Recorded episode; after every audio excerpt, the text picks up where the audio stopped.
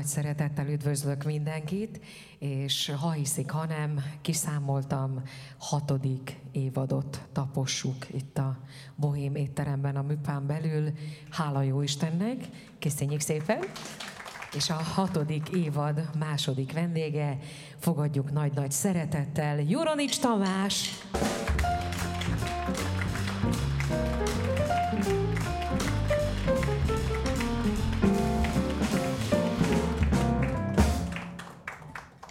Estét kívánok! Jó estét! Mikrofonos? Igen. Igen.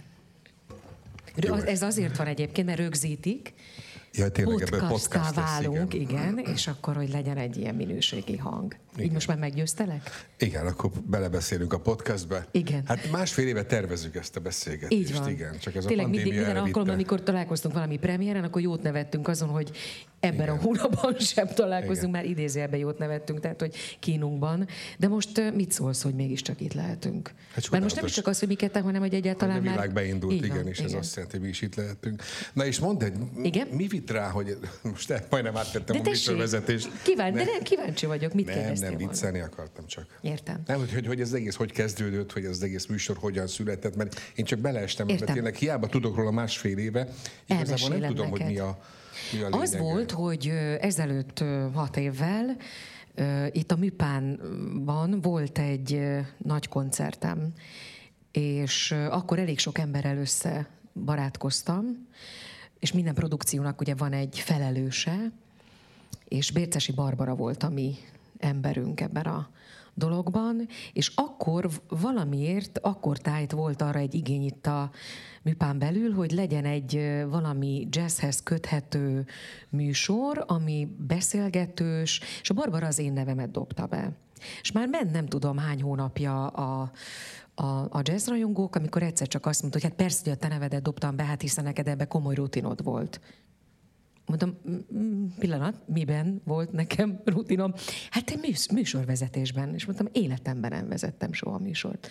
Ne csinál. Mondom, olyan volt, hogy színésznőként fölkértek, hogy mondjuk egy programsorozat, vagy a házi asszony legyek, tehát föl tudom konferálni, hogy ki következik, tehát ilyenben volt rutinom, akkor mit adtam át Kossuth díjat, tehát ilyes, ilyen is volt, hogy valaki biztos x rajongó volt ott, és azt mondta, hogy jaj, de szép hangja van ennek a lánynak, és akkor mondja ő, hogy ki nyerte idén a Kossuth díjat, de, de az, hogy én egy, egy, egy műsort vezessek, az tehát soha. De addigra már ez egy népszerű műsor lett, mire kiderült, hogy tulajdonképpen rossz, ilyen értelemben rossz embere volt esett a választás, és én annyira megörültem ennek a feladatnak, hogy teljes erőbe vetettem bele magam, és a magát, azt, hogy ez a műsor hogy nézzen ki, azt már természetesen közösen találtuk ki az csodálatos zenekarommal, a Barbarával és még több emberrel itt a műpából, és akkor így ötöltünk, hatoltunk, és az lett a vég, hogy akkor legyen egy olyan műsor, ahol már ide lehet jönni előtte, egy olyan két órával lehet vacsorázni, lehet beszélgetni, maga a műsor legyen másfél órás, legyen egy vendég, akit megkérdezünk, hogy van-e olyan kedvenc jazz előadója, zeneszerzője, szövegírója, tök mindegy, aki a műfajhoz köthető, attól majd mi fogunk játszani, és a végén még, hogy ne legyen csak olyan hirtelen vége az egésznek, a zenekar marad és fél órát játszik.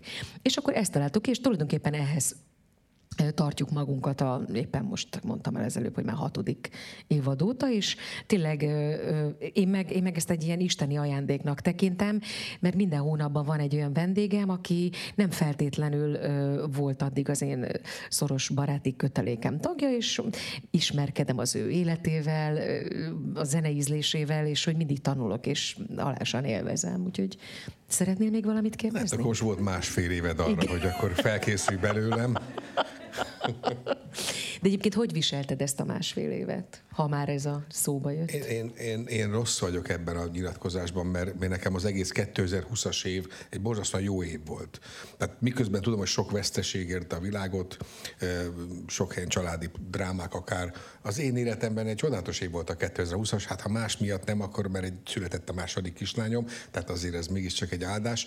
Meg egyáltalán én dolgoztam, jó munkáim voltak, tehát nem panaszkodhatok.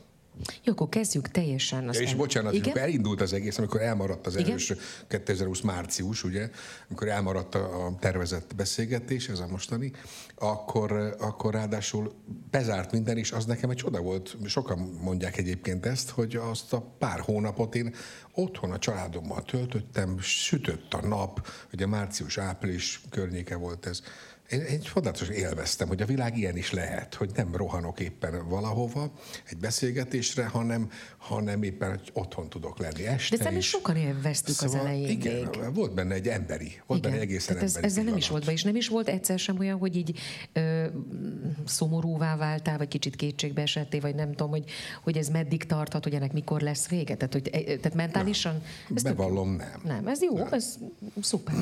Nem, máskor sokkal jobban szoktam aggódni dolgok miatt, amikor működik a világ, akkor sokkal ijesztőbb. Értem. Jó, hát akkor most menjünk vissza egészen odáig, amikor még talán nem volt ennyire ijesztő, vagy nem tudtuk, hogy, hogy lehet még ennyire ijesztő, hogy hogy most mondok egy, tehát én egyáltalán nem értek ugye a táncművészethez, a koreográfiához. Bár van egy nagyon komoly, de arra majd később térek vissza, kapocs közöttünk, bármilyen hihetetlen, van egy olyan koreográfus, aki nekem nagyon meghatározó volt ezen az életemben, és nem is gondolnád, hogy ki az, és tudom, hogy neked is. De nem erre szeretnék még először rákérdezni, hanem arra, hogy most én, mint tényleg laikus, azt mondom, hogy rád nézek, és minden eszembe jut csak az nem, hogy, hogy te egy táncos vagy. Én a te... Már nekem se. De hogy ez egy butaság, amit mondok, hogy a táncosokat mi sokkal törékenyebbeknek, és, és uh, picit kisebbnek, vagy nem tudom, hogy fogalmazzam ezt meg. Tehát, hogy igen, mert egy, te rólad inkább egy gladiátor vagy, vagy nem tudom, hogy az egy ilyen igazi, a ilyen macsós. pályáztam a Spartacus című. Nem jutottam el oda, hogy a seregi Spartacusába táncoljak sajnos. Igen, hát ez, ez egy... egy vagy kiskorodban, e- ezt akartam kérdezni, hogy ez nem, hogy, hogy miért, kicsi, miért pont ez jutott kicsi ezt? voltam én Igen? Igen. hogy ez miért ez jutott, hogy hogy, hogy lett, na, tehát röviden, hogy lettél táncos? Na, hogy lettem nagy? Igen. tehát egyrészt a, ez a méret, ez ugye, vagy átok, vagy áldás. Az ember kimegy a színpadra, akkor úgyis őt fogják nézni. Innentől ez az a kérdés, hogy jól csinálja, amit csinál, hogyha rosszul, akkor csak azt nézik, hogy milyen rossz az a nagy, ha meg jól, akkor meg, és állítólag én nem csináltam annyira rosszul, és ezért inkább annak éreztem, hogy ez jó dolog, hogy, hogy vonzom a szemeket, mert hogy, hogy olyan, olyan nagy. Ugyanakkor összerakni magát mozgásban egy nagyon magas embernek sokkal nehezebb, tehát a végtagokat koordinálni, ezt tudom, mert látom a fiatalokon is, aki magas és hosszú kezel lába, az egy ideig nem tud mit kezdeni. Sokkal kompaktabb egy, egy alacsonyabb táncos, sokkal könnyebben csinál meg mindent. De mondom, azért az előnyei azért megvannak. Az én esetemben azért van egy ilyen erős fizikalitás is, ami, ami ehhez társul.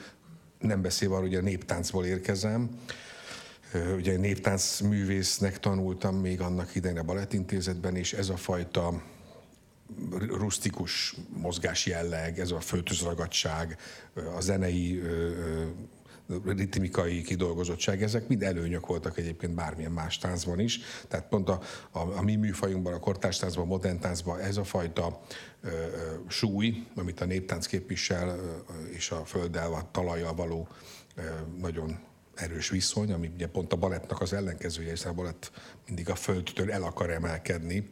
Tehát ha ilyen drámaian fogalmazunk, az Apollói, meg a Dionysos műfaj, ugye, és nekem ez, ez nagyon közel állt hozzám. Egyébként pedig, már csak így magunk között, tehát hogy én magam is éreztem azért mindig, hogy az én mozgásomban van valami nagyon, hogy is mondjam, ilyen nagyon, nagyon természetes.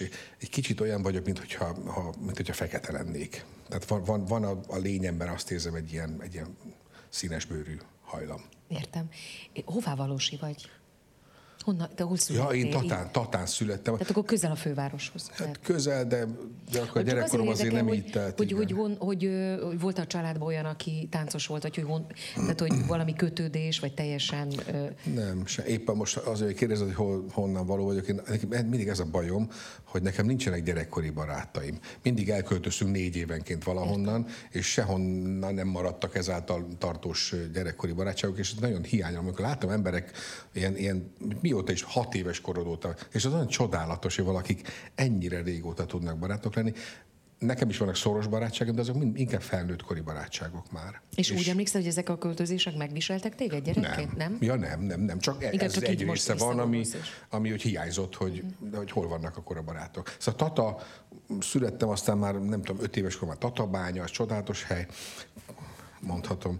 Aztán oda pedig 9 éves koromban Budapest, de akkor még Békás megyer, tehát az is csodálatos környék. akkor épült ráadásul nagyon izgalmas volt. Érzek némi szarkazmust a hangodban. Hát ez, ez volt, ez jutott az akkori generáció egy részének a, a lakóterepek. Lakóterep. Tatabányán is lakóterep. Igen. Tehát igazi lakóterepi gyerek voltam. És aztán utána jött a Balettintézet 14 évesen, viszonylag későn, ugye, és onnan már, már determináció volt az ügy, de addig csak mentem, költözgettem is. Mikor érezted? És senki nem volt a Igen? családban, sem művész, se táncos. Értem, és mikor éreztette először azt, hogy ez a te pályád lesz, sorsoddá válik majd az, hogy te táncolsz, és hogy ezzel fogsz foglalkozni? Nem csak egy... Mondom, Gondolom, anyukád azért iratod betáncolni, igen, hogy igen. lekösse a gyereket? Nem, nem, nem, nem anyukám valamilyen válteszi képesség miatt iratott Megérezte. be. Hát valószínűleg látta, hogy én hogy mozgok otthon. Uh-huh. Tehát én mindig mozogtam, leginkább mesztelenül, szerettem táncolni, és ő szerintem valamit meglátott ebben, hogy az a gyereknek ez, ez több, nem, nem tudom egy mit. Nem, valamit Értem. látott, hogy én a zenéhez való viszonyom az, az sokkal szorosabb, de nem, nem foglalkoztam tánccal, egyáltalán nem. És egyszer csak azt mondta a pályaválasztásnál 14 évesen, hogy balettintézet, nem tudom, felvét, menjünk el. Tehát egy egészen meglepő gondolat volt az ő részéről. Leginkább fizika, matek irányba vonzódtam egyébként a tantárgyak közül, tehát teljesen meglepő volt, sehol a családban sem volt nyoma ennek, és elmentünk, és onnan már nem volt kérdés ez. Tehát a kérdésedre válasz az, hogy nem tudom, hiszen elindult az iskola, és az iskola annyira magával ragadott onnantól, és azt is mondhatom, hogy gyakorlatilag a kisebb vagy nagyobb sikerek, de egyfolytában valamiféle sikerek értek, dicséretek, pozitív visszajelzések, tehát sodortak a felé, hogy ez már ez így lesz. Egyébként azért néptánc, mert egyrészt arra voltál sokkal alkalmasabb, másrészt pedig már 14 évesen idős Igen. lettél volna. Hát szerintem az, ez volt az újságban.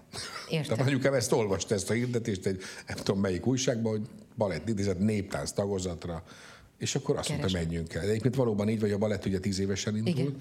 tehát az már, az már olyankor késő.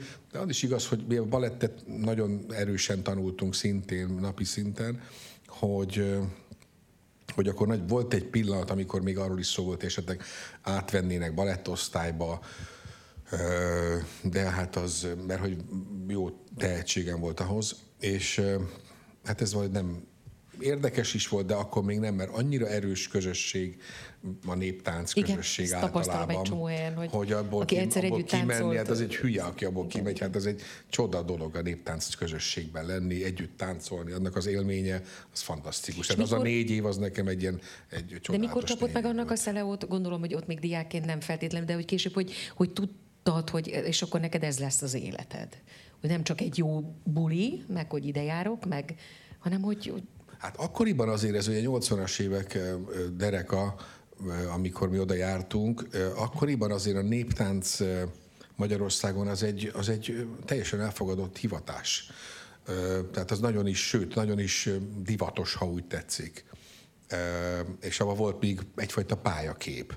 Tehát, hogy az, hogy néptáncot tanultam, az akkor az normális dolog volt, lehetett volna menni az állami népegyüttesbe, még inkább ugye a Novák Tatához, ami akkor szárnyalt a Honvéd együttes, tehát ez egy, ez egy szép kihívás volt akkoriban, hogy na, akkor néptáncos leszek. Aztán nem így alakult. Sőt, gyakorlatilag egyáltalán nem praktizáltam, mint néptáncos, amint befejeztem az iskolát, én már máshova kerültem. Akkor te nem is jártad be a világot különböző néptánc együttesekkel? Azokkal nem.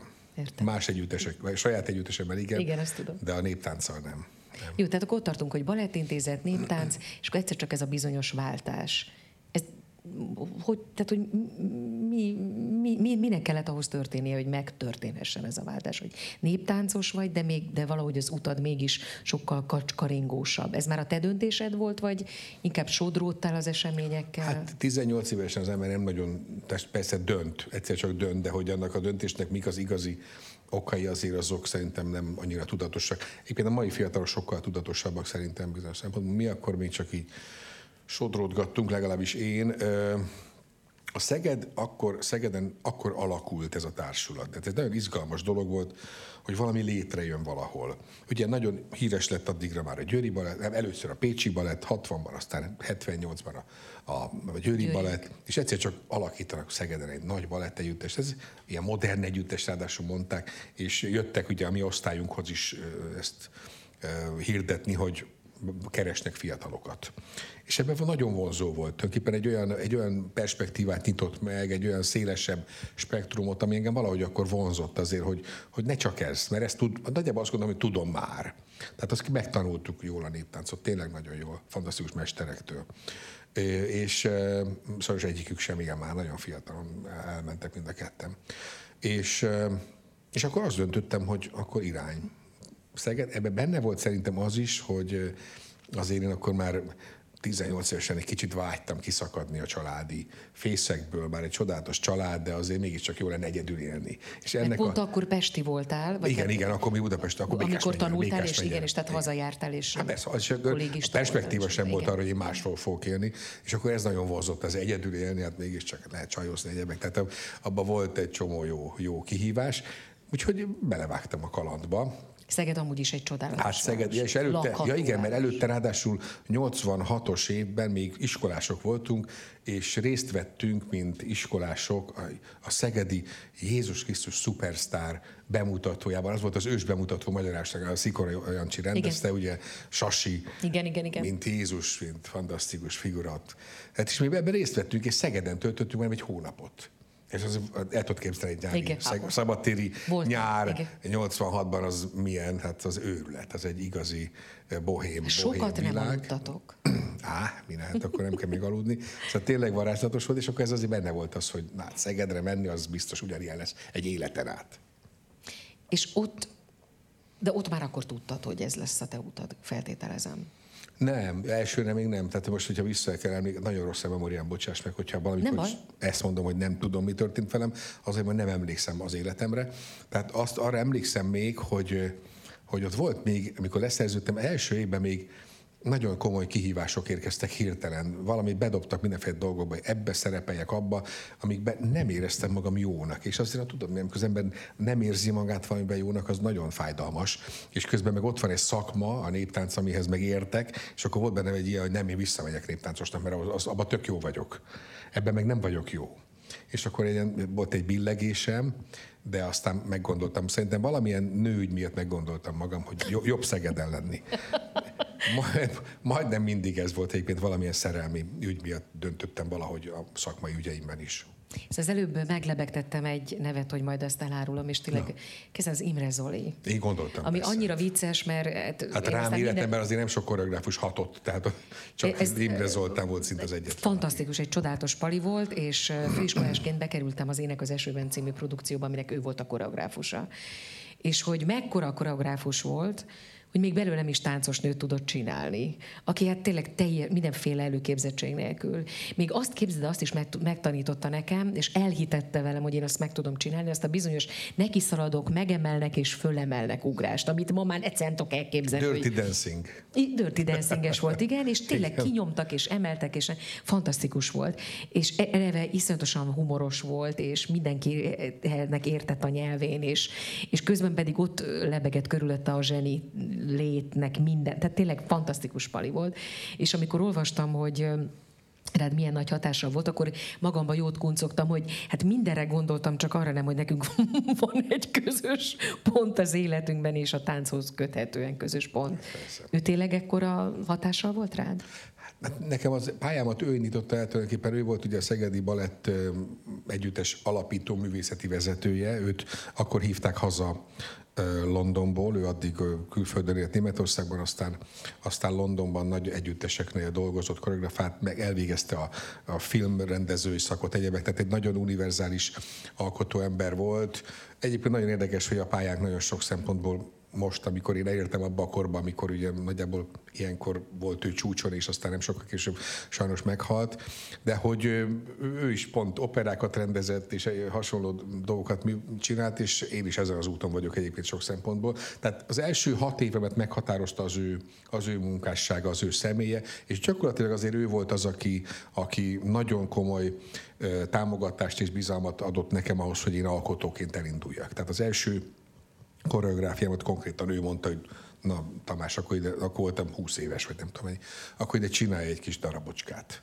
És akkor csináltam, és akkor rájöttem, hogy ezt szeretem, és nem, nem hát ez pontosabban ez se így volt azért, mert ő azért tudta, hogy én akarok csinálni, mert én, én nagyon akartam már koreografálni már 18 évesen is, tehát bennem volt ez, a, ez az alkotási őrület.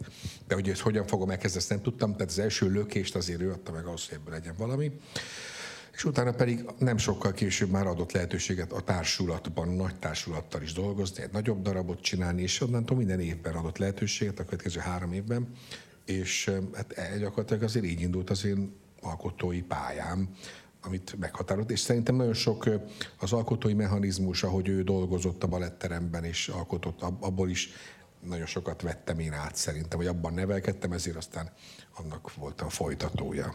Olyan fájdalmasan nehéz a táncosoknak az élete olyan szempontból, hogy, hogy rövid egész egyszerűen. Tehát, hogy olyan, olyan hamar, mire igazából a csúcsra értek, addigra ott ketyeg az óra, hogy már alig van hátra. És ez nekem mindig úgy, nagyon sok táncossal dolgozom, nem nyilván színészként, és látom, hogy micsoda kegyetlen történet, hogy az törvényszerű, hogy ez egy kényszer folyamat bizonyos értelemben, vagy törvényszerű, vagy nevezük bárminek, hogy a táncosok nagyon nagy része próbál koreografálni, vagy ezt csak én látom így kívülről rosszul?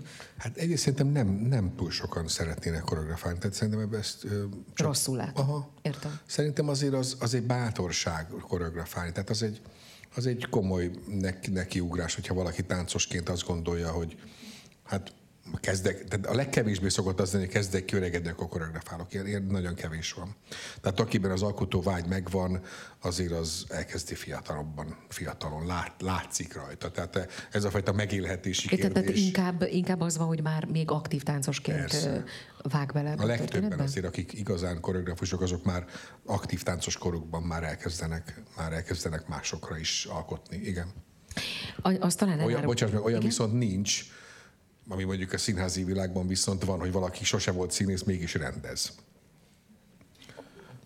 Értem. De igen. ez nem vicces egyébként. ez bocs. Na, lehet, hogy úgy mondtam, de tehát, hogy, tehát, hogy nálunk okay, ez mondd el még egyszer úgy, hogy ne legyen vicces, tessék. Nem, nem, nem, ez csak ebben a kontextusban vicces. Tehát, tehát a táncosoknál, aki sosem tudott táncolni, az nem tud koreografálni nyilvánvalóan. De rossz táncosból lehet jó koreográfus? Úgy igen, értem, igen. Tehát, de most viccet. Rossz koreográfus. ne, ne. Tényleg? Nem, nem, nem, ez sem igaz. Úristen, azt mert, nem, mert, de most azt a nem színházi, hogy bölcselkednem is De most tényleg, ha a színházi analógiánál maradunk, hogy ott egy csomó olyan van, akiről tudjuk, hogy hát színésznek annyira nem, de remek és rendező. remek rendező igen, lesz belőle, vagy, igen, igen. Vagy, vagy, vagy asszisztens, vagy nem tudom, tehát, hogy ilyen van, de a táncnál tényleg szükségeltetik, hogy valaki igazán jó táncos legyen, ahhoz, hogy aztán jó koreográfus legyen? Hát nem tudok más csinálni, belegondoltam, hogy kik vannak. Na, lássuk. Ismerek a kollégákat. Azért majdnem mindenki, akit ismerek, az, az rendelkezik egy, egy a tudá, igen, megérti a táncot. Tehát, hogy nem csak műveli, hanem tudja is, hogy mit csinál. A legtöbben azért, igen, alkotóként. Így van, nem törvényszerű, tehát hogyha ez a kérdés, hogy nem törvényszerű, lehet úgy, hogy valaki nem volt zseniális táncos, ugyanakkor kifejezetten jó mozdulatokat tud kitalálni, és át tudja ezt adni másoknak. Ugye mi, mi van az a feladat ugye azért, hogy meg is kell tudni mutatni, tehát hogy mi megmutatjuk a lépéseket. Tehát nem, Aha, az, nem, nem, nem az, vagy ülök és csinálj valamit, mert a Kóruszlány című filmben ott például azt mondja az egyik táncos a Michael Douglasnak, hogy milyen remek, tehát hogy zseni vagy, mint koreográfus, és én még emlékszem rád, hogy milyen pocsék táncos voltál. Akkor ez nem is igaz, akkor csak egy ez ilyen... Jó, oké, de hát én tudom, én még egyszer mondom, én csak egy kívülálló rajongó vagyok, én ehhez nem értek, és azért kérdezek téged. Hát nem, nem tudom, hát... Ér, de értem, amit mondasz. Lehet, hogy valaki nem tud valamilyen truvályokat megcsinálni, de akkor is ott, lesz a, egy, akkor is ott van az alkotó mozgásában a, a, az Értem. igazság, hogyha jó. Tehát Ez a Bob Fosse, nem tudom, hogy meg, igen, jó, jó táncos volt, persze, kura jó volt. Képzeld el, hogy egy kicsit hadd hagy csak egyébként. Vannak nála jobban, láttam de azért New Yorkban a sót. hogy hogy táncolik. Még a 99 decemberében azt hiszem életem legnagyobb élménye volt a Broadway-n, és tényleg effektíve zokogtam, és azt éreztem, hogy itt abba hagyom a, a pályát, és hogy soha többé nem szeretnék színpadra állni. Ez egy akkora élmény volt. De te ezt megérted. Hogy, Azt- abba, hogy abba akartad hagyni, azt, nem- azt nem értem meg. Egyáltalán De miért nem meg. lehet De mi, mi, rád- milyen időközönként énekelsz? Egy sokat énekel. Nem úgy most, ma. Ma? Ja, jövök.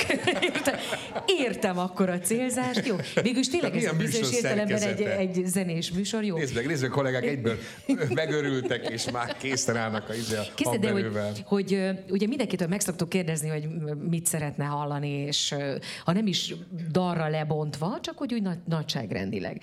De te olyan fantasztikus voltál, hogy még dalokat is javasoltál nekünk, hogy mi az, ami neked nagyon-nagyon a szíved csücske. Úgyhogy most elsőként ö, Jöjjön egy olyan eredetileg francia dal, kereszteti a, a dal címe, adtak neki természetesen angol címet is, I Wish You Love. Ez az én személyes nagy-nagy kedvencem, ez az első blokk első nótája. A második pedig egy, hát nagyon sokak által Michael Bublénak tulajdonított sláger, de eredetileg Nina Simone énekelte, ővé a dal, ráadásul ő is írta, a Feeling Good. Úgyhogy ezt meg tudom, hogy kifejezetten szereted ezt a dalt, úgyhogy az első blokk két nótája jöjjön. Goodbye.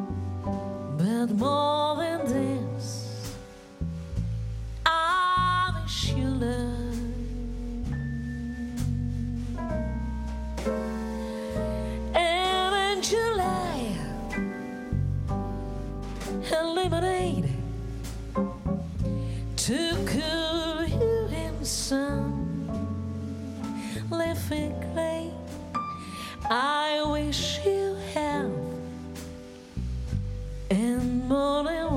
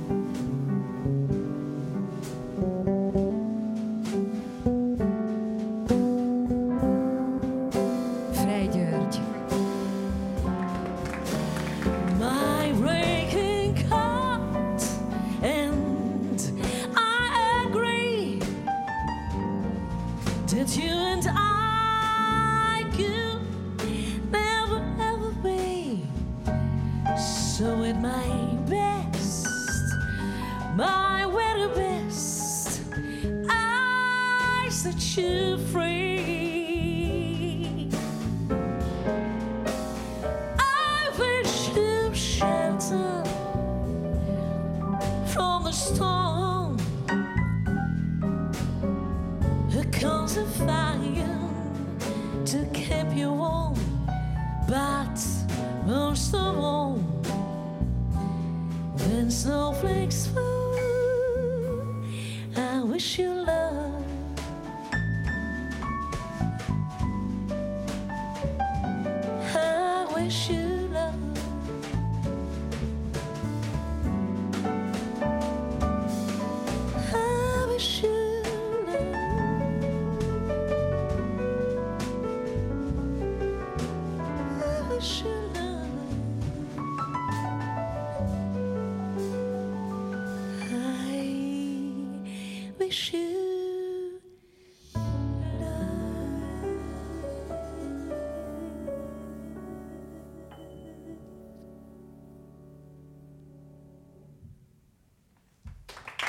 Juhász Attila, Frey György és Berdis Tamás. És akkor most jöjjön ez a bizonyos Feeling Good. Azért szeretem Michael Bublé-t, mert sok mindenért szeretem. Egyrészt láttam élőben, és csodálatos a pasi. Élőben is, felvételről is minden szempontból. Másrészt pedig olyan dolgokat hoz újra divatba, amit mondjuk én már énekelek nem tudom hány éve, és akkor a, idézelbe a kutya se ismeri, és akkor egyszer csak Bublé a következő CD-jére rárakja, és onnantól kezdve újra sláger. Ilyen ez a bizonyos Nina Simon dal a Feeling Good is.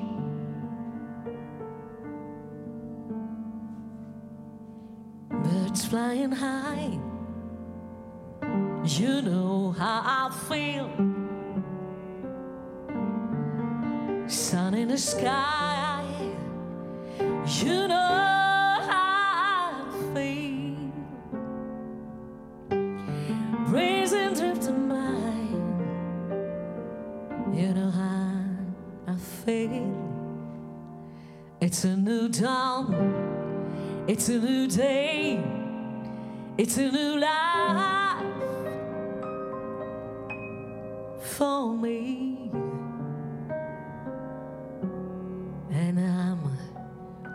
Feeling good.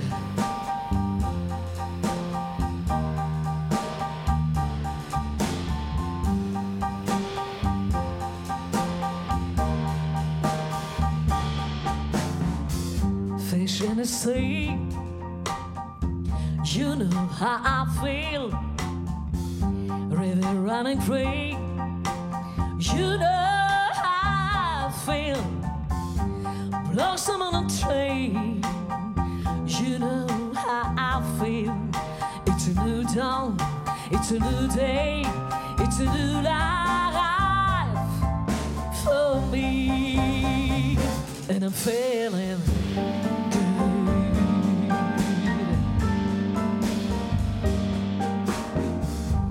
Dragonfly in the sun. You know what I mean. Butterflies are having fun. You know what I mean. Sleep in peace when day is done. That's what I mean. On a new world, it's a new world and a mother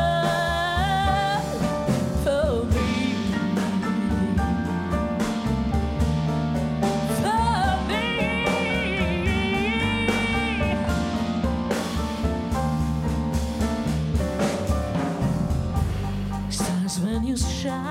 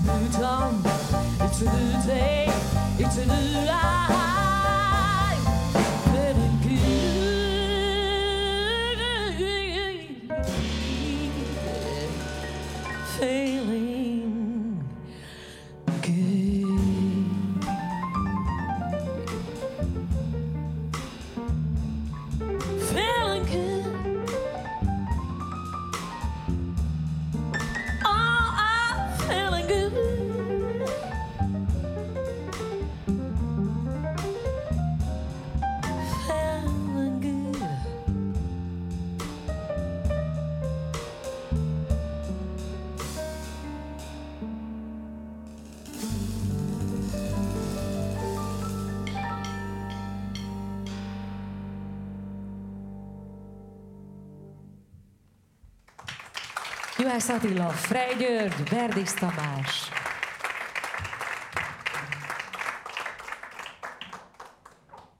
Elárulhat... Bocsánat, ezt mindig elfelejtem.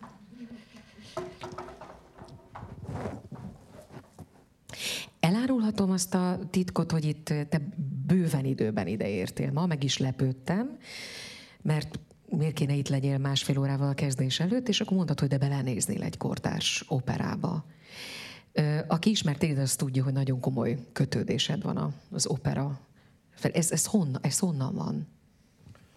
Hát sokat, egy, egy operaházban dolgozom, tehát nyilvánvalóan. De hogy... Mármint, hogy gyerekkorom óta, úgy értem, igen, ami, igen, fiatal igen, korom igen, óta, igen. tehát valahogy belém is hívódott, és aztán elég hamar. Mert azért ez nem egy egyszerű műfaj, tehát ott mindig azt szokott, kicsit megkapargatjuk, tudod, hogy valaki operista, és akkor kiderül, hogy hát igen, vettek a kiskoromba bérletet, anyukám elcipelt, hogy mennyire nem szerettem, de aztán megszerettem.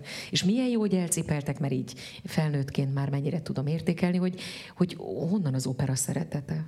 Nem cipeltek el. É, tulajdonképpen azért ez kimaradt nekem. Tehát én nekem nagyon sok minden későn jött. Én, én, én topzsódtam tulajdonképpen abban a, abban a világban, amit ott fiatal emberként Szegeden elkezdtem élni, ahol addig egyébként nem nagyon ismert dolgok. Hát az opera is nekem nem volt nagyon képben. Nyilván néptáncosként a Balettintézetben szembe volt az opera, aztán átmentünk nyilván többször, vagy fontos is fel is léptünk, de nem, nem volt rám ilyen hatással. Tehát ott, ott kezdődött egy új élet, hát, ha úgy tetszik. Ott én nagyon, nagyon aktívan jártam fiatal koromban, mondom, ilyen szivacs voltam szerintem, akkoriban mindent tudni akartam. Tehát amellett, hogy próbáltam, mondjuk én egész nap bent ültem próbákon volt egy ilyen őrületem, hogy színészeket néztem próbálni meg hogyan készül darabok. És akkor persze még akkor nagyon olvastam Meyerholdot, és még Stanislavskit is, de Meyerholdot jobban. Bevallom, akkor volt még egy, egy kísérlet, nem, nem, volt meg, nem volt meg a kísérlet, de egy, egy pici szándék a színészet felé, tehát volt egy, egy gondolat, hogy elmegyek felvételizni, aztán ugyanúgy voltam, mint ezzel a, a másik pillanattal, hogy van nekem szakmám, köszönöm, jól vagyok, tehát nem kell most nekem egy másikat elkezdenem. Egy lustaság volt szerintem, vagy félelem. A táncos nagyon nehezen beszél. Tehát táncosnak pont van egy ilyen problémája a színpadon való megszólalással, mert hogy egész életében nem azt csinálja, pont, pont az ellenkezőjét. Úgyhogy ott lényeg az, hogy Szegeden jött ez az egész operaügy, és aztán alkotóként is odródtam bele abba, hogy én nagyon sok komoly zenével foglalkozom, ugye, tehát az egész alkotói pályámmal azért nekem leginkább a 20. századi zene, tehát Bartók, Stravinsky, meg onnan fölfelé még voltak a, a, a kedvenc zenék, és így valahogy adta magát, hogy, hogy az opera felé is kacsingassak. Olyannyira, hogy az első, az első rendezésem az maga a kékszakálú volt. Mert hogy addigra ugye már a, a túl voltam a mandarinon, a csodálatos mandarinon, aztán a fából faragott királyfin, és akkor annyira ott volt bennem, hogy, hogy én ezeket annyira szeretem, ezeket a, a, a három színpadi Bartók művet, hogy nekem a, a kékszakálóval kell foglalkoznom. És akkor ez meg is adatott.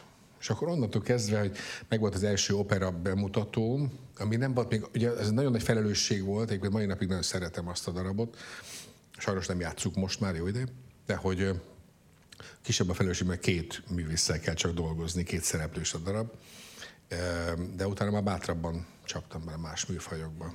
Egyébként mi volt az első reakciója azoknak, akikkel tehát, hogy mégiscsak egy táncos, egy koreográfus jön, és akkor azt mondja, hogy operát rendez. Borzalmas volt.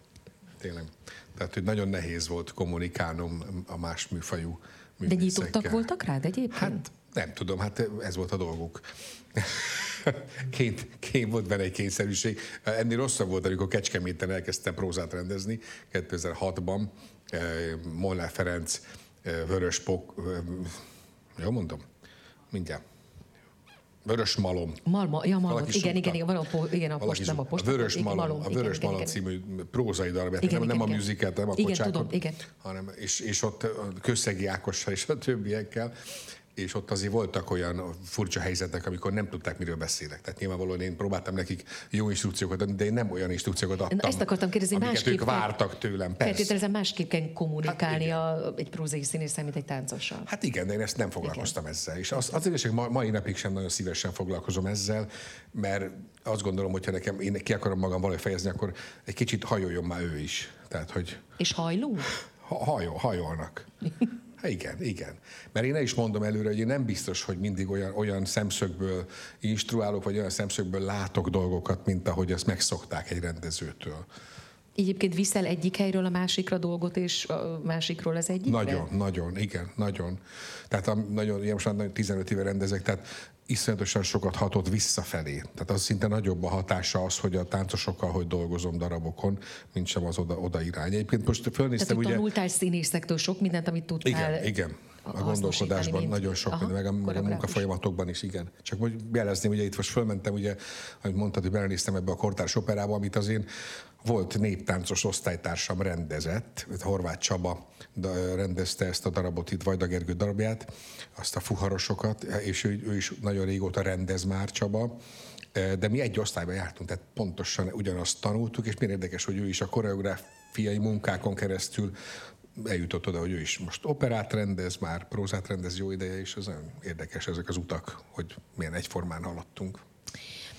Miközben teljesen más, hogy mármint színház esztétikailag teljesen máshogy, de, de igen, tempóban.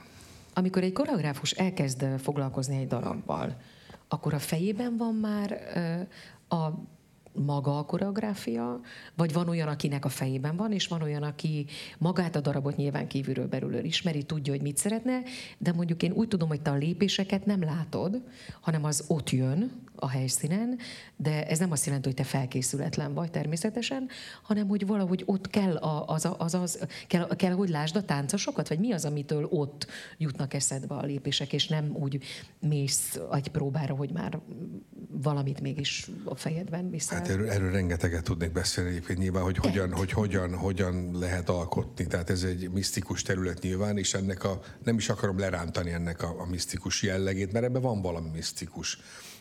Tehát, hogyha most elkezdenék túl prózaian eh, beszélni erről, akkor azt gondolnák, hogy ebben a, ebben a műfajban ez, ez a fajta varázslat nincs jelen, már pedig jelen van valahol. Nagyon sokfajta módszer vagy ki hogyan dolgozik. Vannak, akik valóban lépéseket gyártanak otthon a konyhában, és úgy, úgy mennek be a baletterembe, hogy már mutatják a táncosnak. Ez is egy módszer. Vannak, akik a táncosokat mozgatják, hogy abból veszte, improvizáltatják kvázi.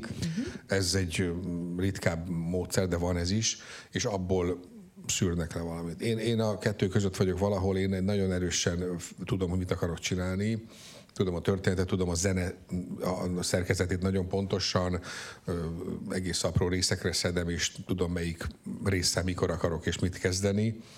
É, viszont maga az alkotás a baletteremben közösen a táncosokkal születik meg, tehát ott kezdek el én magam mozogni velük együtt, és az ott az általam elmozgott mozdulatokat ők azonnal megtanulják, borzasztóan gyorsak ebben, nekik ez a, nekik ez a rutinjuk, és ők azonnal fejlesztik is azt. Tehát, hogyha én tudom, mit akarok, akkor ennek megmutatom, még mindig meg tudom mutatni a, a, a lényegét, és utána pedig elkezdem instruálni már, hogy, hogy ahhoz képest merre mozduljanak. Tehát én, a, én ott a nagyon erősen hiszek az ottani alkotói pillanatban, és erre mondom, hogy van benne varázslat, mert nagyon sok esetben én ugyan tudom, hogy én mit szeretném, de mivel nem tudom magát, a, a, a matériát, a lépést, a, a, az anyagot, hogy mi, mi lesz az, annak a szövetének ott kell megszületni, és ebben nagyon sok esetben hagyatkozom egyfajta alkotói pillanatból jövő ihletre vagy nem tudom, isteni segítségre nyugodtan mondhatom, eh, mert van benne. Tehát van benne egy csomó. Nagyon sok esetben van az, hogy egy adott témában megmozdulok, és egyszerűen jön belőlem a mozdulat, mert, mert valami sugalja, és, és sokkal gyorsabban haladok, mint máskor. Tehát voltak ilyen darabok, amikor én magam is meglepődtem, hogy, hogy, hogy ez mi történik. Kémia, ez kémia is, nem? Hogy, mi, ö, hogy elkezdesz valakikkel együtt dolgozni, és van, akik rögtön inspirálnak, és a legjobbat hozzák ki belőle. Van, igen, és igen, ahol igen, ilyen is van. nem? Igen, Hogy így- ilyen is van, bár ezt néha egyáltalán nem érdekel, hogy kinek koreografálok néha. Tehát néha nagyon el vagyok magamban, csak valaki gyorsan tanulja meg, mert elfelejtem azonnal. Na ez lett volna egyébként, ez... erre rá akartam kérdezni, hogy hogy a fenébe lehet megjegyezni. Képzeld, ez változik. Tehát, hogy én fiatal, fiatal, hát mondjuk, nem tudom, 40-ig, én minden darabban minden lépését tudtam. Ezt én akartam nem, kérdezni, nem, hogy megcsinálod és rábízod az asszisztensre, hogy majd ő tudja, akkor vagy nem te? volt még asszisztensem sem. Tényleg? Tehát, mindent én csináltam. Mindent tudtam, minden lépést. Egyszerre hatan táncoltak, tudtam, hogy ő most elrontotta. Mindent tudtam. Ma már. Tehát be, amire kijövök, nem tudom, mit csináltam. Tehát, hogy mindent elfelejtek azon, a borzasztó. Hál' Istennek ők megjegyzik, tehát elképesztők a táncosok, pontosan tudják. Bár ez sem, tehát most is kicsit azért hazudok, tehát ez úgy van, hogy bemegyek másnap, és nem tudnám eltáncolni, hogy mit koreografáltam tegnap. Bocsánat, igen. Melyik ez a tiéd? Igen, köszönöm. Nem, segíteni akartam, de kettő kezem van. Hogy, hogy nem emlékszem, de hogyha elrontja, azonnal tudom, mit kellett volna csinálnia. Tehát ez egy ilyen furcsa, ilyen furcsa tudás maradt meg bennem, hogy azért tudom én, de már nem tudnám meg- megcsinálni. És most egy ilyen nagyon álnaív és buta kérdés, de muszáj megkérdezzem, ti hogy rögzítitek ezt? Azon kívül, hogy valaki fejben tudja. Tehát nyilván egy zenész leírja a kottát, és akkor az ott van, és azt lehet tudni. Már csak a videó. Tényleg? Be, már nincs És más. míg nem volt videó, addig mit csináltatok? Hát nekünk mindig volt videó, hál' Istennek, ami olyan korban születtem, amikor már... Jó, de hogyha nem lett volna videó, akkor nektek is van ilyen leírogatós valami, nem. Próbálkoztak, képzeld, de próbálkoztak még a Ilyen múlt század, táncnyelv. igen, a múlt, múlt század elején próbálkoztak táncírással. Igen, mert most honnan tudtátok ti, hogy mit táncoltak ö, Szentpétervár ott a, a Zsizelben? Az egyébként azok, azok szájhagy, lábhagyomány útján. Komolyan? Igen. Igen, képzeld. Tehát asszisztensek generációi tudták pontosan, mi volt mondjuk a ötipának, vagy nem tudom, a Vainonennek a koreográfiája. Az, az illet tudni. És mindenki tudta. Mert ezek még annyira klasszikus idők voltak. Én meg voltam róla győződve, hogy van erre egy nem tudom, speciális valami, ami leírjátok, és akkor ott lehet tudni, hogy De egyébként már Nizsinszkiről filmfelvételek vannak, tehát azért Mondjuk ott az már, igaz, igen, igen. tehát már azért ott a 20-as, 20-as, 30-as Igen. évben már, már ment a filmfelvétel. Tehát elég hamar átvette nálunk ennek a szerepét. Mondom, a táncírás, mint olyan, mint fogalom, az egy megbukott dolog volt, mert megpróbálták, én tanultam táncírást, tehát rettenetes, de az gyakorlatilag csak addig, igazából csak addig érvényes, amíg egyfajta balett szabályrendszerben vagy, ahol tudod, hogy pozíciói vannak Igen. a karnak, és azokat lejegyzel. Amint abból kiszabadulsz, már nem tudod, már nem tudod, nem, nem tudsz semmit lejegyzezni. Egyébként, hogyha mondjuk van egy seregi koreográfia, mondjuk a sereginek a, nem tudom, a, a Rómeós Júliája, és hogyha most az Operaház újra műsorra tűzi, és azt mondja, hogy vagy, vagy a Szegedi, tök mindegy, valahol ezt műsorra tűzik, és az van kiírva, hogy ez a seregi féle koreográfia, akkor az azt jelenti, hogy, hogy szó szerint kell venni minden lépést, tehát hogy csak akkor, tehát ott, ott, ott mindennek a, úgy kell. Persze, az, uh-huh. ott minden. Ott nem csak a lépés, ott a díszlet, a jelmez, a minden. Ott minden, Ennyire? Minden. Ott, ott, ott nem lehet, persze. Az teljesen rögzített anyag, tehát ott nincsen improvizáció abban. Hogyne, hogyne. Nagy, de nagy fájdalmam egyébként, hogy nem játszunk seregi darabokat az operaházban, ez nem ide tartozó kérdés, de, de mivel tényleg egy nagyon nagy mester volt, és az ő művei azért mai napig világszínvonalúak, és egyrészt egy nemzeti karaktert is mutatnak, bár Shakespeare művek minden, mindegyik szinte, mégis egy olyan saját karakter, amit csak ő tudott, most nem játszuk. Igen, én láttam, hát volt szerencsém többet, és tényleg Há, persze, egészen... persze. De az egy ilyen, egy, egyébként ö, ö, most furcsán fogom, egy pop, ő egy populárisan, úgy, úgy volt zseniális, hogy közben pedig rendkívül... Shakespeare. Igen. Pont igen. úgy, Tehát, hogy igen. fantasztikusan Há, persze. illeszkedett az ő Igen, művészete a, igen. a, ahhoz, amihez nyúlt. Pontosan, igen. Nagy tudású volt, igen, igen. valóban. Miközben egyébként ő, ő maga például nem volt egy igazán jó táncos, ezt mondják, hát nem az, ő- az ő korosztály vagyok, de ő nem volt egy ismert, híres nagy táncos. Néptáncból érkezett, ő is. Ezt nem tudtam. Néptáncos volt, bizony, bizony. De kiváló mozgáskészsége volt, és jó vizuális készsége. Fantasztikus. De nem tudok ennél többet azért seregi Értem, életrajzáról. nem, csak de, hogy de az, nagy- az, az érdekelt, hogyha van egy seregi mű, akkor, akkor annak ezek szerint akkor lépésről lépésre minden szempontból az ő Természetesen. Ez azért is érdekes, mert, mert nem tudom, nem tudom egyébként, de ezt lehet, hogy erre tudod a választ, hogyha megy olyan rendezés az operában, egy opera esetében, aki, mondjuk egy olyan rendező, aki már nem él, és mondjuk ott is felújítanak egy az ő általa egyszer színpadra álmodott verziót, akkor ott is, egy színházi előadásnál is, egy operánál is ennyire tűpontosan ahhoz, vagy ott azért van egy kis mozgástér ma már, hogy lehet modernizálni, vagy hogy ezt? Nem, nem hiszem. Nem, szerintem azért nem. Az, hogyha rendezést újítanak föl, annak azért a rendezői példányban minden le van írva. Tehát azért az ugyanúgy, mint egy prózai darabban, pont ugyanúgy van leírva minden, csak ott még a kottához is írva van. Tehát ott hangra pontosan meg, vagy melyik hangnál kell felemelni a bal kezét, és azt mondani, hogy te ki. Jó, tehát ezek megvannak. Melyik a kedvenc operát? Van ilyen? Hát én, az, én azért alapvetően egyrészt a kék szakálú tehát ha már a, nagyon, én nagyon szeretem a kék szakálút, tehát lenyűgöz, bármikor meghallgatom, de igazából én, én Verdi, Verdi hívő Verdi vagyok. vagy? Igen. Tehát nekem a legkedvesebb munkám. A Traviata volt például, én nagyon szeretem. Igen. Most is van egy Bartók projekted, amin dolgozol.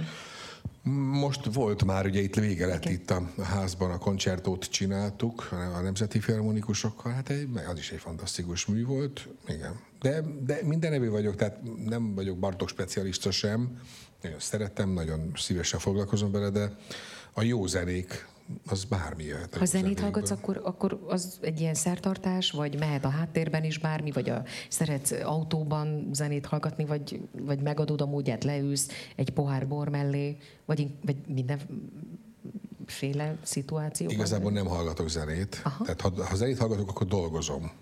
Mert én annyit hallgatok zenét egész nap, mind egyfolytában zenét hallgatok, hogyha nem muszáj, akkor nem hallgatok zenét. Értem. Az autóban viszont hallgatok, akkor azban énekelek. Értem. Azt nem tudom kinek jó, de, de egyébként nem énekelek a rosszul, majd egyszer összejövünk mi, de viccelek. De hogy ö, szeretek, igen, nótázgatni. Én is szeretek, úgyhogy énekelek neked most De két dalt.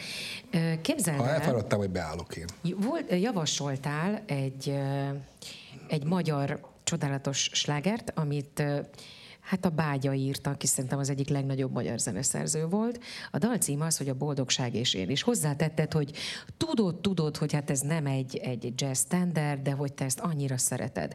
Kézzel beletrafáltál, mert 2006-ban csináltunk egy jazzlemezt, aminek a nyitó... Igen, és ez volt az első szám.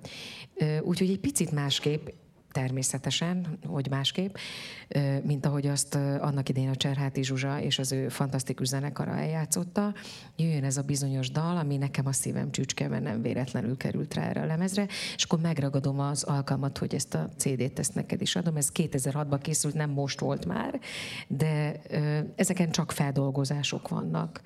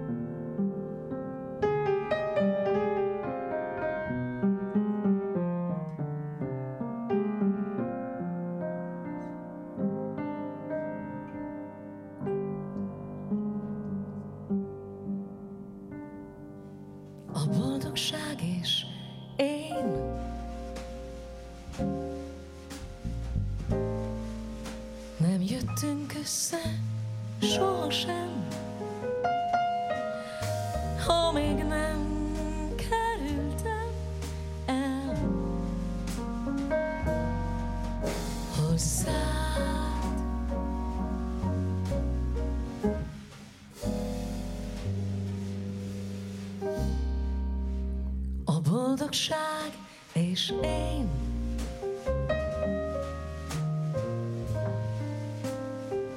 Az vadonatúj szerelem,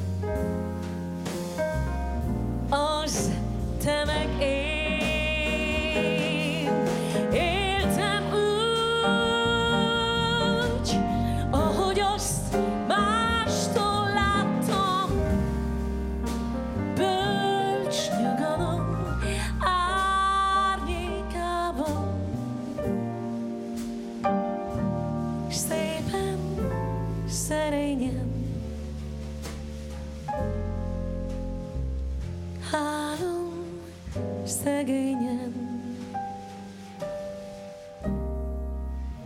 A boldogság és én Most jöttünk össze,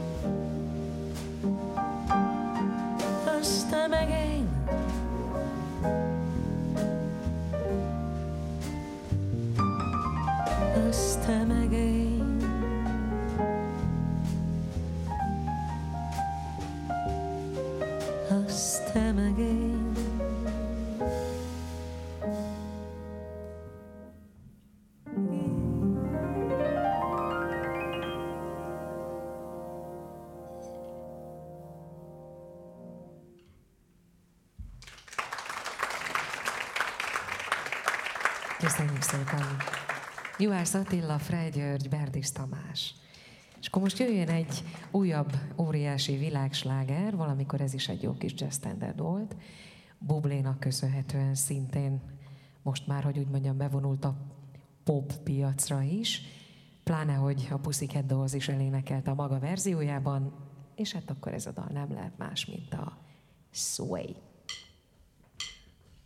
thank you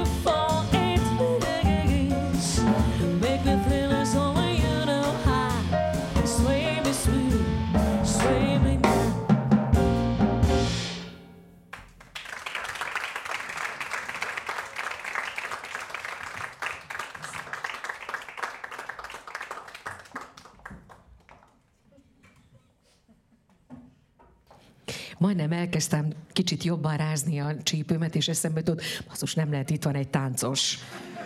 És szörnyű, nem? Majdnem fölálltam táncolni. Nem, ez borzasztó, hogy az ember, ha tudja, hogy ott van egy kolléga, akkor volt most egy nagyon édes történet, ilyen valami szinkrongála volt, és megkértek, hogy énekeljek el egy ilyen pici medlit.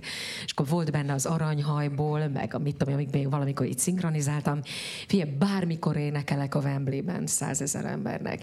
De hogy 300 kollégának, az szörnyű, ez egy borzasztó érzés. Volt benned valaha egyébként druk premierre? Vagy akkora úgy beállnak a dolgok, és elmúlik belőled a, a, az a rossz értelemben vett félelem még, amikor az ember nem biztos a dolgában? Hát, ha előadóként kérdezed, akkor már nem emlékszem, mert olyan rég volt. De olyan egész, én egészségesen izgulós. Rossz értelemben nem izgultam, jó értelemben voltam izgulós. Mondjuk, hogyha rend, a saját darabjaimat nézem kívülről, a- ugyanolyan a stressz, tehát borzalmas stressz az is. Az rosszabb egyébként nézni, hogy Hát te, te, néha- van egy ilyen tehetetlenség az emberben, nem? Hát az az igazság, hogy alkotónak lenni, ha tetszik, hanem még hogyha egyébként egy, egy Shakespeare darabot rendez az ember, akkor is önmagát rendezi. Hát ezt tudjuk. Tehát minden mondat mögé be, be- az ember nem tud más betenni, magát teszi be. Tehát valahogy azt érzi, hogy ő van ott, és, és annak a kitettsége az, az igen, hoz egy ilyen drukkot, hogy mégiscsak valamit adok magamból. Ez a balettek esetében még durvábban így van, hiszen ott ö, legtöbb esetben azért saját ö, történetet, sokszor olyan személyes történeteket mesélünk el, vagy mesélek én el. És annak, a, annak a, az érzete valóban az, hogy Hát, hogy hogy fogják megítélni, hogy fogják ítélni, a táncosok jól táncolják, be, be fog-e kapcsolni a lámpa. Tehát egy csomó olyan összetevője van, ami miatt az ember izgul. Visszatérve arra viszont, hogy mondtad, hogy táncos előtt táncolni, Igen. ez visszafelé ugyanilyen rossz képzelés, soha nem táncolok semmilyen eseményen.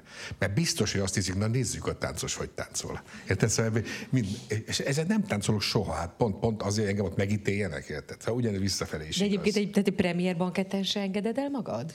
Hát ha még megiszom négy bort, akkor bármit csinálok, tehát akkor már nincs visszaút, de, de igazából akkor sem tánccal engedem el. Hamarabb énekelnék részeken, mint sem táncolni. Tehát abban van- egy ilyen gát. Na, nézd, tényleg. tudod és, és tényleg meg is Igen? nézik. Tehát tényleg van, meg is nézik. Hát na, persze, na, nézzük, na megnézik, nézzük, hogy van itt, csak hogy táncol. Na, Igen. nagy okos. Igen. igen. El tudod engedni a darabjaidat? Egyébként jól táncolok. Hiszem, ha látom. Ma Szóval- este nem biztos, hogy megmutatom, de... Ö, El tudod engedni a darabjaidat, hogy éljék a saját életüket? Vagy mindig Hát Muszáj, a muszáj, muszáj elengedni, de de a balettek esetében annyiban, hogy egy saját társadatom táncolja ezeket, van, amikor mondjuk van pár darab, ahol külföldön megy, azok, azokra jobban féltem, mert azt sose látom, és ott el, el, eltorzul. A saját társadatomban nagyon sokat próbálok. Tehát ha két hétig nem megy darab, akkor már próbáljuk. Ezért mindig jó kondícióban van a darab, tehát nagyon nem És, szokott eltorzulni. Egyébként ez törvényszerű? Ezt mindenki így csinálja? Mert csak azért mondom, A hogy... tánc, igen. A tánc, igen, mert hogy mondjuk, mit, tudom, egy prózai darabnál van egy szövegösszemondó előtte, Igen. de nyilván nem ugyanolyan intenzitással feltétlenül Bizony. próbálj. Itt kell.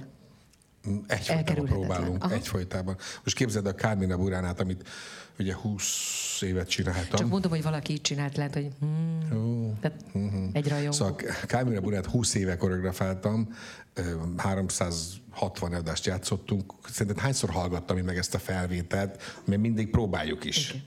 Borzalmas mennyiség, tehát hogy már kívülről tudom. Szigorú fújni. vagy egyébként, amikor rendezel? Vagy koreografálsz? Nagyon nem. Ö, ö, Ugye ez egy ilyen kontraszt az én fizimiskám és a lét, lényem között. Nem mondom, hogy egy ilyen gladiátor vagy. Azért van. Tehát van egy, van egy külső megítélés, ami egyfajta szigord, vagy valamiféle nem tudom mit mutat talán, és ne, nagyon nem ilyen vagyok. Ezért általában a munkák közben mindig van egy ilyen aha élmény, hogy, hogy én nem. Én igazából nagyon-nagyon hogy is mondjam, a produkciókat nagy nyugalom, nagy nyugalom övezi, amiben én dolgozok, szerintem. Van amikor, van, amikor én is elvesztem a fejem, tehát nyilván van az, amikor, amikor történik olyasmi, de szerintem az inkább az, hogy valaki nem csinál valamit direkt, tehát hogy valamiféle ö, oda nem figyelés, tehát hogy vala, valaki veszélyezteti a dolgot, akkor biztosan is tudok szigorúbb lenni, de az, az nagyon rég volt már, én fiatalkoromban elég agresszív voltam. Ez is igaz. Bevallottam valamit, de jó És Isten. egyébként ez tudatos volt részedről, hogy, De ilyen, már elmúlt. hogy, hogy ez a természetedből fakad, vagy dolgoztál esetleg olyanokkal, akik nálad lényegesen agresszívebben vagy, tehát, hogy, és akkor azt mondtad, hogy te soha ilyet nem csinálsz. Ja, ez érdekes egyébként. Nem, én, az én agresszióm nem úgy volt agresszió, mindig volt valamilyen oka vagy feszültsége a helyzetnek, de nem... De nem, most azt mondod, hogy kifejezetten nyugalom kíséri a te produkcióidat, hogy ez, ez egy tudatos döntés volt a részedről, mert láttál olyat, ahol mondjuk ilyen felfokozott idegállapotban. Sokat. És akkor ez Persze. neked nem tetszett. Ha én, akkor kimentem a teremből. Tehát én viszonylag rossz vagyok, nem nagyon tudtam alkalmazkodni, van egy ilyen problémám. Az is lehet, hogy van egy kicsi irányításmániám, de nem biztos. Énekelsz? Vagy nem? De nem, nem, tehát visszafogom, de hogy nagyon nem tudtam elviselni egész fiatalon azt, hogy, hogyha valamilyen helyzetben igazságtalan, csak öncélú agresszió van, egész óvoda, óvodás koromban sem tudtam elviselni a csoportos letolást. Na attól ki tudok borulni, amikor mindenkinek elmondják a helyzet, de nem tud, valaki csinálta, de most mindenkit letolunk. Én már óvodás koromban akkor elkezdtem mászkálni, hogy biztos nem rólam van szó nyilván, mert nem én voltam. Tehát ezeket nagyon, nagyon nehezen viselem, és ez azért lássuk be, azért ez a, a mi színházi világunkban azért ez sűrűn megesik, és a szemrehányás alapvetően egy ilyen furcsa tulajdonsága bizonyos embereknek, és ezt nagyon nem szeretem. Én, nem, én szinte soha nem ö, ö, alkalmazom a, a szemrehányást. Tehát megbeszélem inkább azt, hogyha valakinek gondja van, de ennél csúnyább dolgot nem tudok elképzelni. És ha konfliktus van, akkor te ö, megoldó típus vagy, vagy kerülő? Nagyon megoldó vagyok most már is, sőt kompromisszumképes is, azt be kell valljam. Tehát nagyon kerülöm a konfliktusokat. Miben? Na, Tényleg? Miben? Igen? Rudolf Péterrel Ó, hát ott kellett, sim, kellett simítani pár dolgot, igen.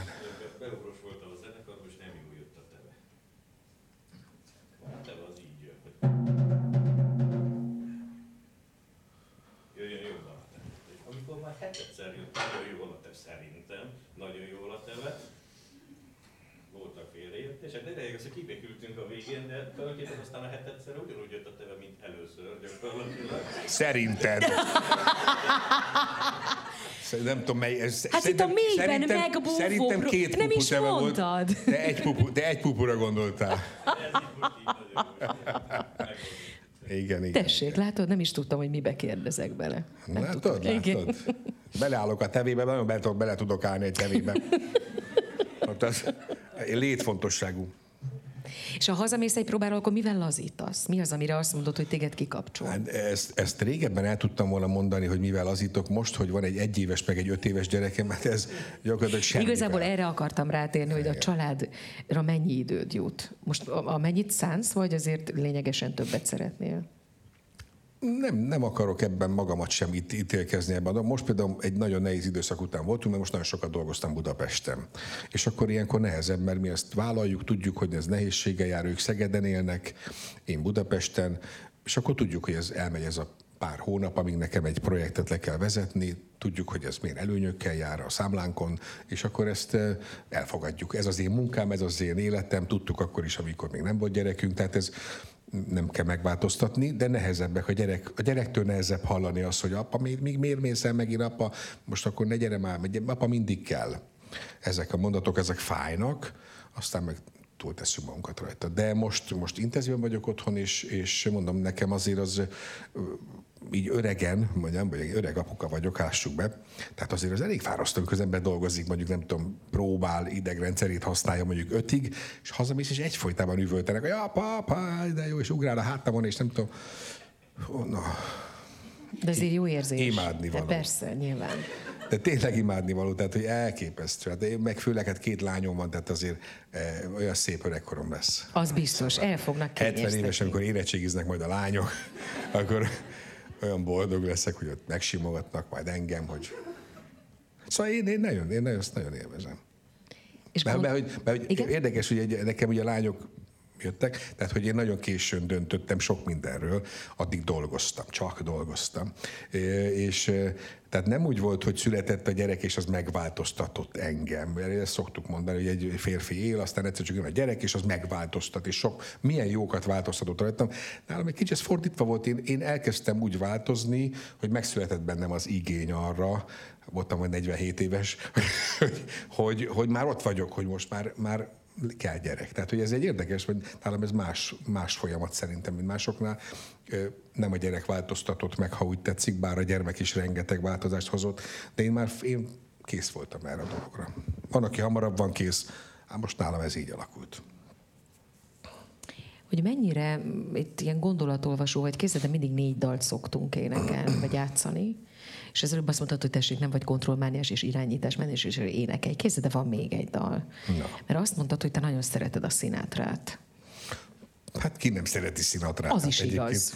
Az egy ember nincs, bolond. aki ne szeretnék, persze. Bár figyelj, ez egyébként ez nagyon érdekes, mert én azt gondoltam, hogy vannak megkérdőjelezhetetlen művészek, és én akkor szembesültem többek között azzal, hogy, hogy, hogy ez mennyire nincs így, amikor valami egy kolléganőm azt mondta a Whitney Houstonra, hogy ki nem állhatja, hogy énekel.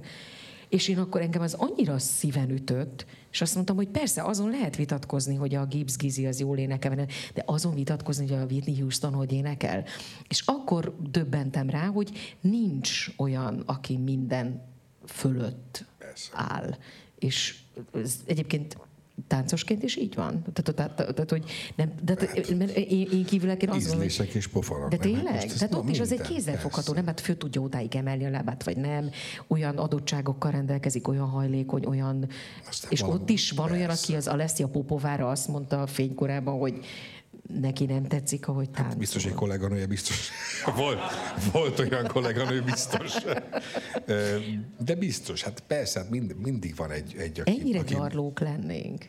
Vagy... Hát biztos ennyire, igen, igen, igen. Képzeld, jut eszembe, ma, pont ma néztem egy videót Whitney Houstonról, rémséges volt, mert nem a Houston szegénye, mert nem él, hanem hogy, hogy van ez a hologram koncert Ja, ja. Ez annyira beteg, tehát hogy ez, ez hihetetlen.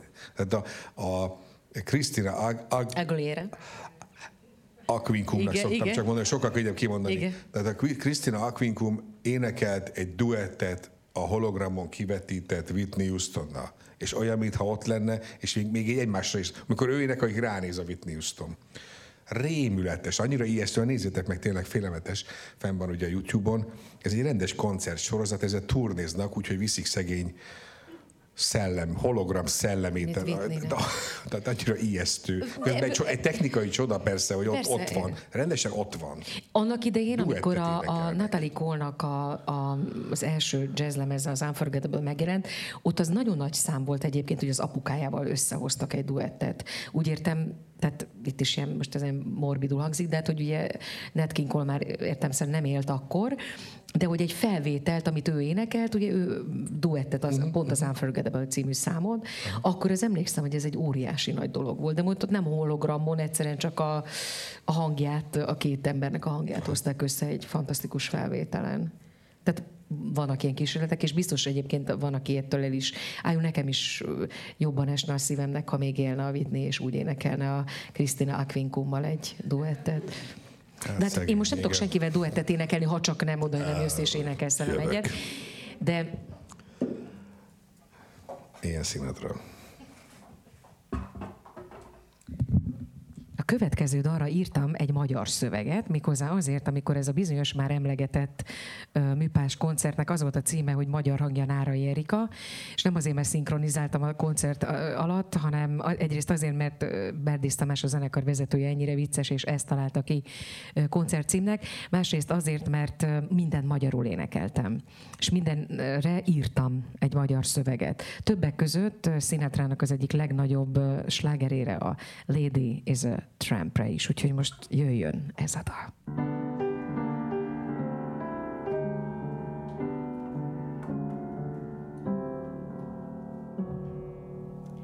A jó pörkölthöz iszom egy bort, és felejtős a köret, hogyha autós toppal járhatok, a taxi szóba se jöhet, az állarcos bál műfaját, nos, meghagyom neked, ahogy átpasszolom, meghívom, a Noel Quart helyett, a társaságot én választhatom. És jobb, ha ismered az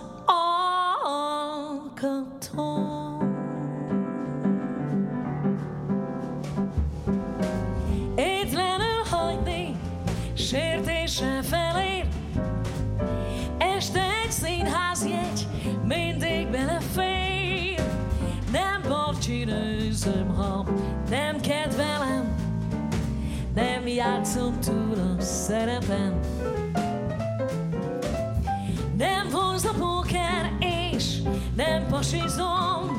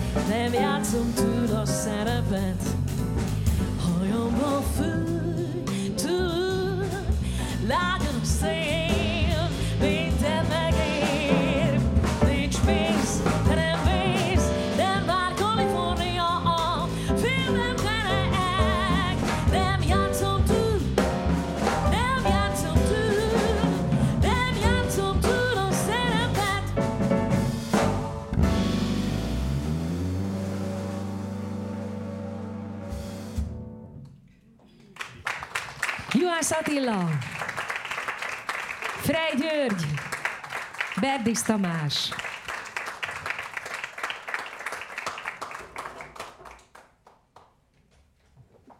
Muszáj megkérdezem itt a végén, de nem muszáj, de megkérdezem, hogy mi az, ami most leginkább foglalkoztat, mire készülsz a közeljövőben? A munka szempontból, ugye? Aha, Ja. de Még egy gyerek. jöhet egyébként? Kettő után már tök mindegy. Ugye? Azt szokták mondani, hogy egy és kettő között van egy óriási különbség, kettő után már, Már úgyse én nevelem. nem, Nem mondj ilyet, olyan jól nem. tartod magad. Köszönöm, te is. Hogy hát most dolgoz, hát én nekem nagyon sok tervem van, hál' Istennek, tehát a következő egy évben sok munkám van. Ö, A, a visszatérve tulajdonképpen arra a kérdésre, hogy a családból ezt hogy tudom egyeztetni, ott az a nehezebb. Gyakorlatilag kellene már szelektálnom, hogy ne vállaljak el dolgokat. Miközben persze meg hát ez, ez a munkám, mi- mindig ezt hangsúlyozom. De most vissza, le fogok mondani pár munkát, ez a lényeg, mert nyáron nyaralni akarok. Ugye most a nyarak úgy teltek el, hogy nem tudtunk ig- igazán nyaralni egy pár évig, és ezért most a következő nyarat már nagyon remélem, hogy valami normális, több nyaralással is tudok. Neked mi a normális nyaralás? Hát a tenger. menőkés vagy a fekvős? Teng. Hát most megint csak gyerekek, Jó, hát hát ez igen, már igen. nem kérdés. Jó kérdés, Én, igen. én viszonylag sokat utaztam társulattal és egyébként, tehát bejártam a világot, tehát nincs ilyenfajta kiéletlen vágyam, tehát csak az érdekel, hogy gyerekekkel nyugodtan, tengerparton, homokban legyünk, mert homokozhatnak. Ez igaz. Tehát ilyen egyszerű, egyszerű, és lehessen olasz ételeket tenni, mert én nagyon szeretem a, az ola, o, á, Olaszországba menjünk, az jó hely mindig, igen. Abból baj nem lehet. Hát egyrészt más meg autóval kell menni, annyira sokat csomag most még, amikor ilyen picik, hogy még, még ilyen praktikumok vannak, ennyi. De lényeg az visszatérve a tervekre. Hát a barátőtesem ugye nagyon jól működik, hál' Istennek éppen ma este is volt előadásunk a Nemzeti Táncszínházban, egy nagyon fontos darab, a Krédó című darabon ment, és nagyon, nagyon személyes ihletésű mű. Játsszuk más darabjainkat is, elég nagy repertoár cipelünk magunkkal, tehát hogy ha ez a reklámhelye, akkor tessék figyelni a Szegedi Kortás Balett előadásait. Sokat vagyunk Budapesten, itt a Műpában is játszunk néha, bár én leginkább már csak Kármina Buránát. A Nemzeti Táncszínház átvitte ugye a táncprogramokat oda, egyre kevesebb van itt, és egyre több ott.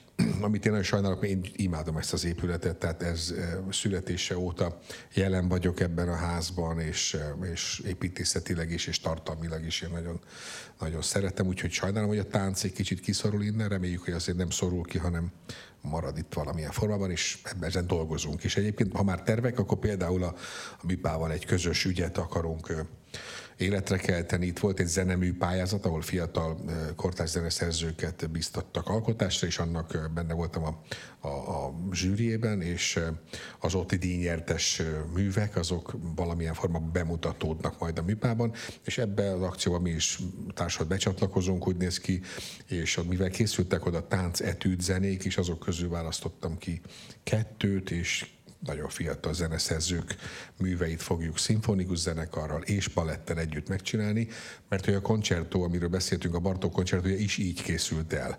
A nemzeti filharmonikusok a színpadon ültek, és előttük történt a táncjáték.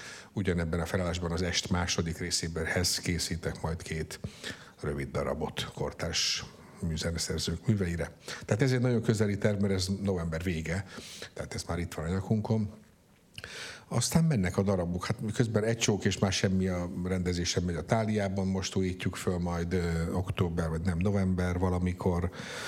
Az Álomutazó című nagyon nagy kedvencem, ami, ami egy ilyen szabad, ilyen független produkció, amit a Szima csarnokban csináltunk két éven keresztül, és hát vagy százezeren nézték meg, csodálatos uh, nagy show volt, azt most meg, megcsinálj piciben.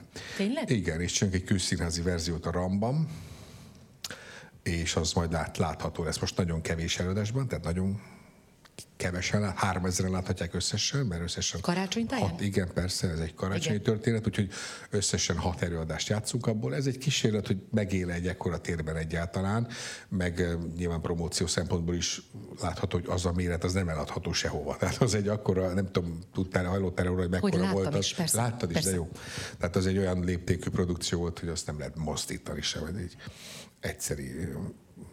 f- csoda volt. Tehát az, ezzel is dolgozunk decemberben, és aztán én nekem kezdődik egy ilyen szakaszos széria. Nagyon érdekes projekt léved, hogy Ka- Karamellel fogunk egy aréna koncertet csinálni, ami egyrészt koncert, másrészt pedig a költészethez kapcsolódóan megzenésített versek és prózában is elhangzó, nagyon sok versből összeálló, nem színdarab, de egyfajta történetet fogunk elmesélni. Ennek a Luther a, a, a költészeti felelőse és írója, és Karamál pedig a zeneszerzője, és eh, ez egy ilyen félig koncert, félig próza, színészek is vannak benne, táncosok is, és az arénában lesz majd februárban, tehát ez, ezen akkor dolgozom.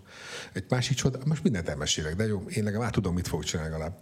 Tehát de megint csak egy csodálatos munka vár rám, utána a Tolcsvainak a Mária evangéliumát fogom rendezni, ami ugye a 91 körül volt először bemutatva a Madács Színházba, és egy, egy, egy fantasztikus ö, ö, ö, mű, ö, nyilván Mária szemszögéből hogyan néz ki a, a Jézus történet, az anya, anya szemszögből, tulajdonképpen Stabat Mater ö, ö, típusú mű, nagyon nehéz azért egy rockoperával foglalkozni, úgyhogy ennyire szakrális a téma, és ennyire ö, ö, ö, kötött ilyen szempontból az ember keze. De ebből egy utazó produkciót próbálunk összehozni, ami sok színházban, Kaposvár, Győr, Margit sziget, Esztergomi Bazilika, tehát nagyon különböző helyszíneken tud majd utazni egész nyáron az országban. Melyiket mondjam le? a nyaralás címe. Az jutott eszembe, hogy amikor kezdtem a pályámat, a Színház Miklós osztályába jártam, és azt mondta nekünk a tanár úr, hogy mindenkinek odaadná előre az összes díjat, hogy ezen ne görcsöljünk.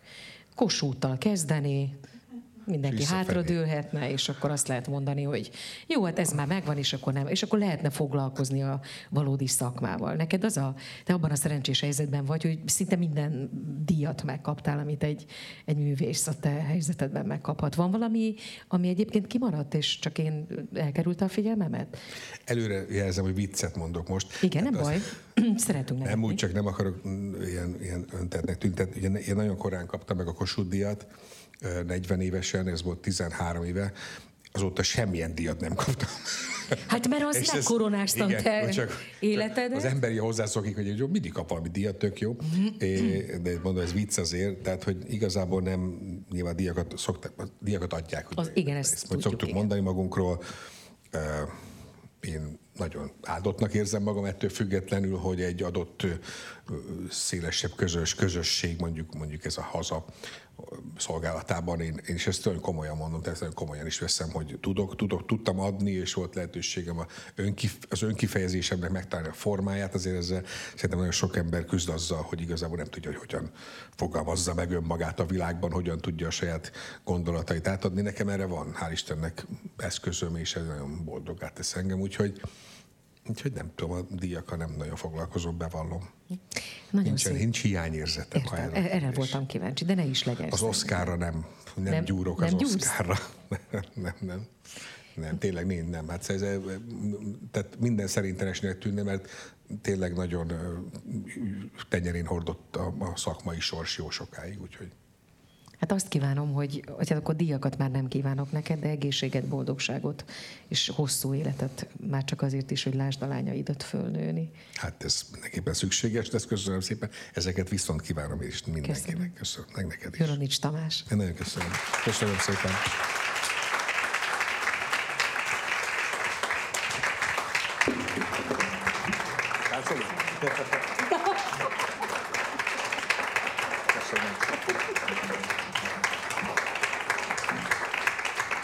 Köszönöm szépen.